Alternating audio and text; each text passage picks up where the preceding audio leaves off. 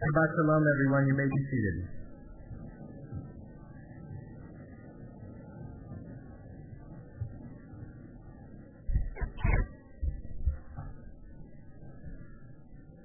There's a beautiful illustrative mechanism that's used in Judaism, and it's called Midrash. The way that the Midrash works is the Midrash fills in the blanks through parable and through story. So, for example, we know in the Bible that Moses was what we call a real He wasn't gifted with the gift of speech. The text specifically says he had uncircumcised lips. But there's a midrash that comes in and tells us the story. The midrash tells us that it was Moses who reached for coal that burned his hand and he put it on his tongue, which burned his tongue, and as a result of that, he had a stutter. We don't know that to be the truth, but the midrash comes in and it gives us a little color as to why things are what they are. And the most beautiful thing about the mechanism of a midrash is that anyone can do it. It's not given only to the rabbis. You have the right to. You can offer your own midrashic interpretation. Today, I want to use that license. I want to do that very same thing for Parshat Noah. I want to give an interpretation, perhaps a different understanding, to cause us to think a little more than perhaps we will just on face value. Play along with me for a minute in my midrash. You know that God decided that God wasn't happy with the way the world was. God decides I'm going to destroy every thing in the world, every living thing except one set, male and female of all animals, and one family that will continue to reproduce. But what if the choice of God choosing Noah wasn't just based on the idea that Noah was the most righteous person in that time? What if it was done through another mechanism? If it was done, let's say, through a primary system or an election system. Let's say there were 10 candidates who said, I wanted to be the one saved. And they had a group of primaries and they had debates and it was moderated by, I don't know, maybe uh, some generational leader. And they asked them a whole host of questions. And then they narrow down the primaries to two major candidates and they have these, these campaign speeches. And the campaign speeches are, who's going to weather the storm the best? Noah or Noah's opponent? Who's going to be the best person to carry on the future of humanity? And they have all these promises that they're offering these two candidates. One is saying, I'm going to fix every animal and every living thing on the boat. The other one's saying, every animal but no dinosaurs. Because we really don't need dinosaurs. We're all afraid of dinosaurs. They scare us very much. Can't put them on the boat. They're going to eat all the other animals on the boat. And the campaign of who's going to be the most righteous Who's going to have the ability to lead and to save everyone on the boat based on the promises they make, based on their ability to debate, and perhaps even based on the way that they denigrate the other to elevate themselves. And as a result of that, the winner, the winner who receives the most votes is called the righteous one. And the implication from that is that every other person has no righteousness has no goodness within them at all. They're not worthy of survival. If that were a midrash that I decided to write, if that were an approach that I decided to take, what a condemnation it would be of all humanity at that time. Now, God has the right to condemn all humanity. But do I? Do you? Could we say that all humanity was not righteous immoral, unethical, but only one stood out? Or perhaps one won, and in that winning and being chosen and being elected, he was more righteous than the others, but the others had righteousness too. The others had values as well. Obviously, you know where I'm going with this notion of my midrash where we find our country today. Embroiled in an election which is part of its natural cycle. And it should be a healthy and good thing for every country to be part of the democratic process. But frankly, what I've been quite worried about is not the nature taking its course in our democratic process, but the way that civility has seemed to lose its place and is missing from this democratic process. And allow me to be illustrative of a few ideas that underline this very notion. One of my mentors, colleagues, and friends, the rabbi by the name of David Wolpe, he's been voted by Newsweek for the last five years as the number one most influential rabbi in North America. And he writes regularly for the Jewish Week. He's featured on the Today Show, on MSNBC, on all types of other news programs. He's a voice that people turn to when it comes to issues of faith. And he's a leader in the Jewish world. For the Democratic National Convention, he was asked one of the evenings to offer the closing benediction. And you should know that Cardinal Dolan, our cardinal in this area, was offered also another night, the three nights of the convention to offer closing benediction, as was another leading Christian leader. Rabbi Wolpe was flattered by this invitation and, of course, accepted. However, members of this community, his congregation, colleagues, and friends scorned and condemned him asked him, how dare he endorse a candidate? How dare he stand at the Democratic National Convention and offer a prayer on behalf of Barack Obama? How dare he do this after all the things that have happened that have been poor for Israel? Shame on him. Now we know who you are. Now we know where you stand, Rabbi Wolpe. Rabbi Wolpe so beautifully, so eloquently, and very poised and calmly responded to these people through all the mediums in which they attacked him by saying, I'm not making any political statement. If I were asked by the RNC to make the same invocation, I'd be just as touched flattered, and by all means, I would do so. And for me, to celebrate the democratic process, to stand in front of someone who is elected as our president, or who is the nominee to be elected from a different party, is an honor and something that Jewish people and the American people share in a value. And how dare anyone paint me with a colored brush for offering a prayer to God? Rabbi Meir Soloveitchik, an Orthodox rabbi, a leading rabbi, also voted in the Newsweek group of top 50 rabbis who have influence in North America, was chosen to give the invocation at the Republican National Convention. And he also had the same response. I'm not making any endorsement. I'm not making any statement here. I'm trying to say that we celebrate a value of choosing and appreciating and respecting each other. And the one thing I can tell you about both of these rabbis is that Soloveitchik and Wolpe are learned, they're smart, they're compassionate, they're giving rabbis, and they get along famously.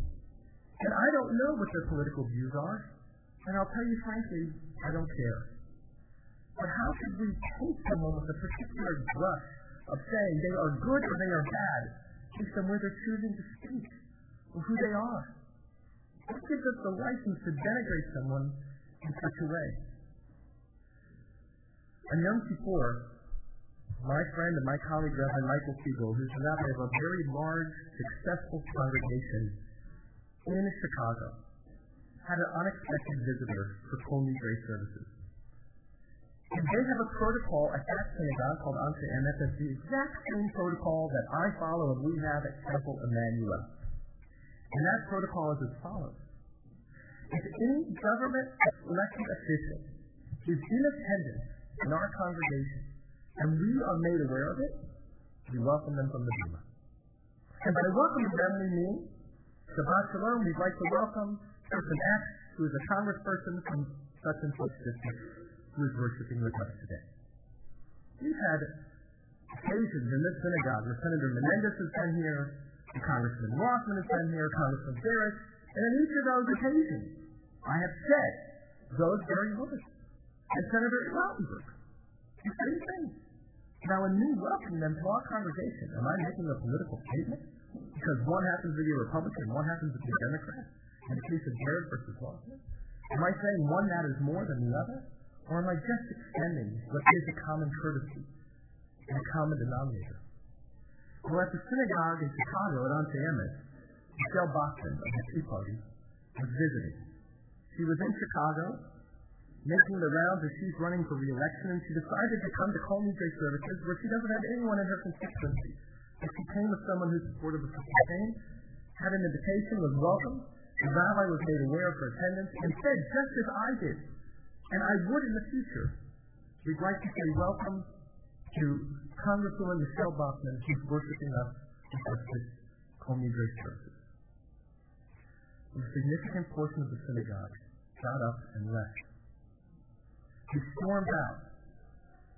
And they really attacked the rabbi in all vehicles possible, from Twitter and Facebook to emails to statements. Many offered their resignation the next day. I won't pray in a place with a woman that has this belief in it. And how dare our rabbi welcome her and make this mention from the Bema? Shame on him. The rabbi appropriately responded. I'm making a political statement about voting for her. I'm not encouraging any of you to donate to her campaign. I'm not telling you her views on Israel are better than anyone else's views on Israel. Perhaps they need to be re-inspected. I'm welcoming a United States congressperson into our synagogue. And how dare anyone have the audacity to say I'm leaving or I'm staying based on who we welcome and who we don't welcome? What has come of us in the midst of this election? What has come of us as a people that we have seen this entire country turn into two sides, of black and white, with no gray, with no appreciation no understanding? I don't read Facebook very often, but occasionally I get on there to find out whose birthday I'm missing and a few other details of articles I need to uh, catch up on. And there was this great posting I saw on Facebook a few weeks ago that said, I want to see a button on Facebook that can hide someone's political affiliation until after the election so I can remain their friend between now and then. That if someone says something that you don't agree with, you have a problem saying they're still my friend. Kind of world do we live in? The point that pushed me over the edge, that really got under my skin in the past week, was when I attended AIPAC Summit. The AIPAC Summit is similar to AIPAC Policy Conference, but much more intimate. It happens every year for donors of a certain threshold and higher for AIPAC. And it's in a moving target. You know, sometimes it's in Miami, it's in Jolla, it's in Arizona, this year it was in Boston. And it's a fantastic intimate experience for about 12 to 1500 people, and no one does conferences better than AIPAC. But as they do every year, and I was there five years ago when that time Senator McCain and Senator Obama were running for the office of president. And two members of the administration at that time spoke five years ago, and this time two members of the candidacies spoke again. A member spoke on behalf of the president, and a member spoke on behalf of Governor Romney. And instead, with both of these people, thinking about what they want to do for the relationship with Israel. They just decided to denigrate the other candidate. And made fun of where they stand and said inane and ludicrous comments, one to the other, putting them down. One candidate even said, I'm not going to tell you which one, and don't ask me later, that one candidate cares more or less about Big Bird than Israel. How can that be said about either of these people or anyone in Congress the exception of one candidate in all of Congress who consistently votes against Israel? How could such a statement be said? How could that be shared? That the only way to promote your view is by denigrating the other. The only way to claim your right is in claiming your, the other one is wrong. Don't we live in a world where someone can be right and the other person can be right, but we maybe not share their views? But we are only as right today as the other person seems to be wrong. And that is antithetical to what we believe in in this country, and it's antithetical to Jewish values and beliefs. And the reason why Jews have thrived in this country for so long is because those values are shared. What we believe in in America and the plurality of voices and appreciation and tolerance of each other, even with different opinions, is the cornerstone of what it means to be a Jew. There are two kinds of Jews that establish law for us. We have the house of Hillel and the house of Shammai. And throughout it all, We never disrespect the view of those we don't follow. We follow Hillel more than we follow Shammai. If there was an election, Hillel would have won. Nine out of ten times. But we never denigrate Shammai because we know that Shammai loved God and the Torah. And Hillel never said to Shammai, how can you love God when you think that this is what the law means? You don't love God. You don't love Torah. Could you imagine someone saying that to a rabbi who thinks a particular belief, a particular action is what God wants from us? Could you imagine someone saying to any of our candidates, you don't really love America? I don't know these candidates intimately. I don't know them well. But I can tell you pretty confidently that they both love America and they both are searching for what's in the best interest of America. And if we change our common language and a common denominator to say that that is where they stand, that they might have different views, perhaps the dialogue would be so much more civil. But instead, what I'm finding, and it's not limited to the presidential election, but that one obviously is the headliner, is that in so many of the elections happening in Congress, gubernatorial, and even presidential, that we're twisting and pivoting more to denigrating the candidates than we are to promoting a shared idealism. For a spark, one second we saw it at the dinner at the Waldorf on Wednesday, after the debate. So there was one sentence that wasn't a jab where both of them applauded each other for the people that they are, the values that they have, and the families that they lead. Couldn't we all appreciate a little bit more of that and suffer less in denigrating one of the other? How would it make us feel if we found out that Noah was the candidate who got to build the ark, who got to be saved, who got to be the future of all humanity, and all of his progeny was all because he denigrated the opponent who was up to stand to build the ark in his place. That it really wasn't a choice by God, a choice by the people. And that person earned the choice not by what Noah said he would do, but rather what he said the other one wouldn't do. That doesn't work. And in a few days, thank God, this election process will be over. And there might be things that worry me one candidate to the other, and neither of them are anything close to perfection. But I will tell you with all of them, and I say this with no hesitation, no reservations, and no fear, with all of them, I'm not worried about where they stand in their love for Israel.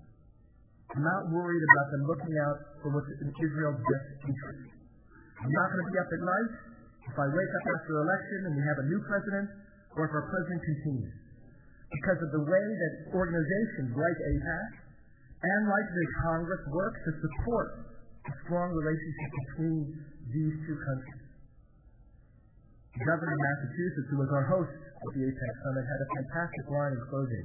It kind of put it all into perspective. He said, Right now, the state of Massachusetts is trying to do more trade and more work with Israel than any other state in the Union. And if other states do more than us, I'll be happy, and then I'm going to try to keep doing more.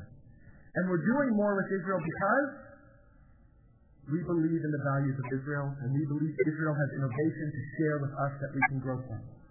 It's not because we think no other country is good. Other countries are fantastic, and we will learn from where we can learn. But right now, we believe we have much to gain from the state of Israel. And I know, he said as a Democratic governor, that the current administration believes this, and I passionately believe that Governor Romney and his administration believes this also. No differentiation whatsoever between the two on this critical issue. Now, you all might have different views on these opinions, and that's okay. You don't have to listen to mine. I'm not encouraging or projecting my beliefs on yours. What I'm telling you is not to get sucked into that game that our top-down leadership is having us absorb through a trickle-down approach. And I'm not referring to the economy when I say that. And that is the idea that we are only as good as the other person is bad. That we are stronger through the denigration of the other. It doesn't work. It's not true. It doesn't happen. If the time came for you to find a new rabbi at the synagogue and you were looking at two candidates, would you say that one loved the synagogue and Jewish people more than others? Would you say that one was a better Jew than another? Of course not. You might say one is a better fit for this congregation than the other. That could be very true. You could say one has better chemistry for you and your feeling of perhaps your projecting to community. That's. But we can't question their love of that which we can't quantify. And if we did that, that would totally erode the basic commonalities and denominators that we share. If we rewrote the Midrash and we found out that Noah wasn't selected by God, that Noah got his role for the denigration of others, which I don't believe happened, we found that, it kind of erode a little bit of our lore. Would chip away at some of our legends and the profoundness in which we thought Noah led by. I think it's a responsibility for all of us to realize that we can share things in common, and we don't have to hesitate to share what those are, express them, celebrate them, recognize them, to say with civility and understanding. Even the person we disagree with, whether it's a congressperson visiting our congregation, whether it's a person running against us for a post that we want to hold, whether it's Hillel against Shammai, still say that there are some common values that are strong as sacrifice. And while I might disagree with you, I'll never disagree with my right to respect you and appreciate you and your right to share them. If we can pivot towards that, and perhaps we can trickle up an important civil change that's important for all of us to imbibe, absorb, and to spread out. I pray that as this election series comes to an end very soon, that the civility that seems to be missing in all of its components come back to us because we need it. And if it doesn't, woe to us the next flood has to come over. Shalom. Page 100.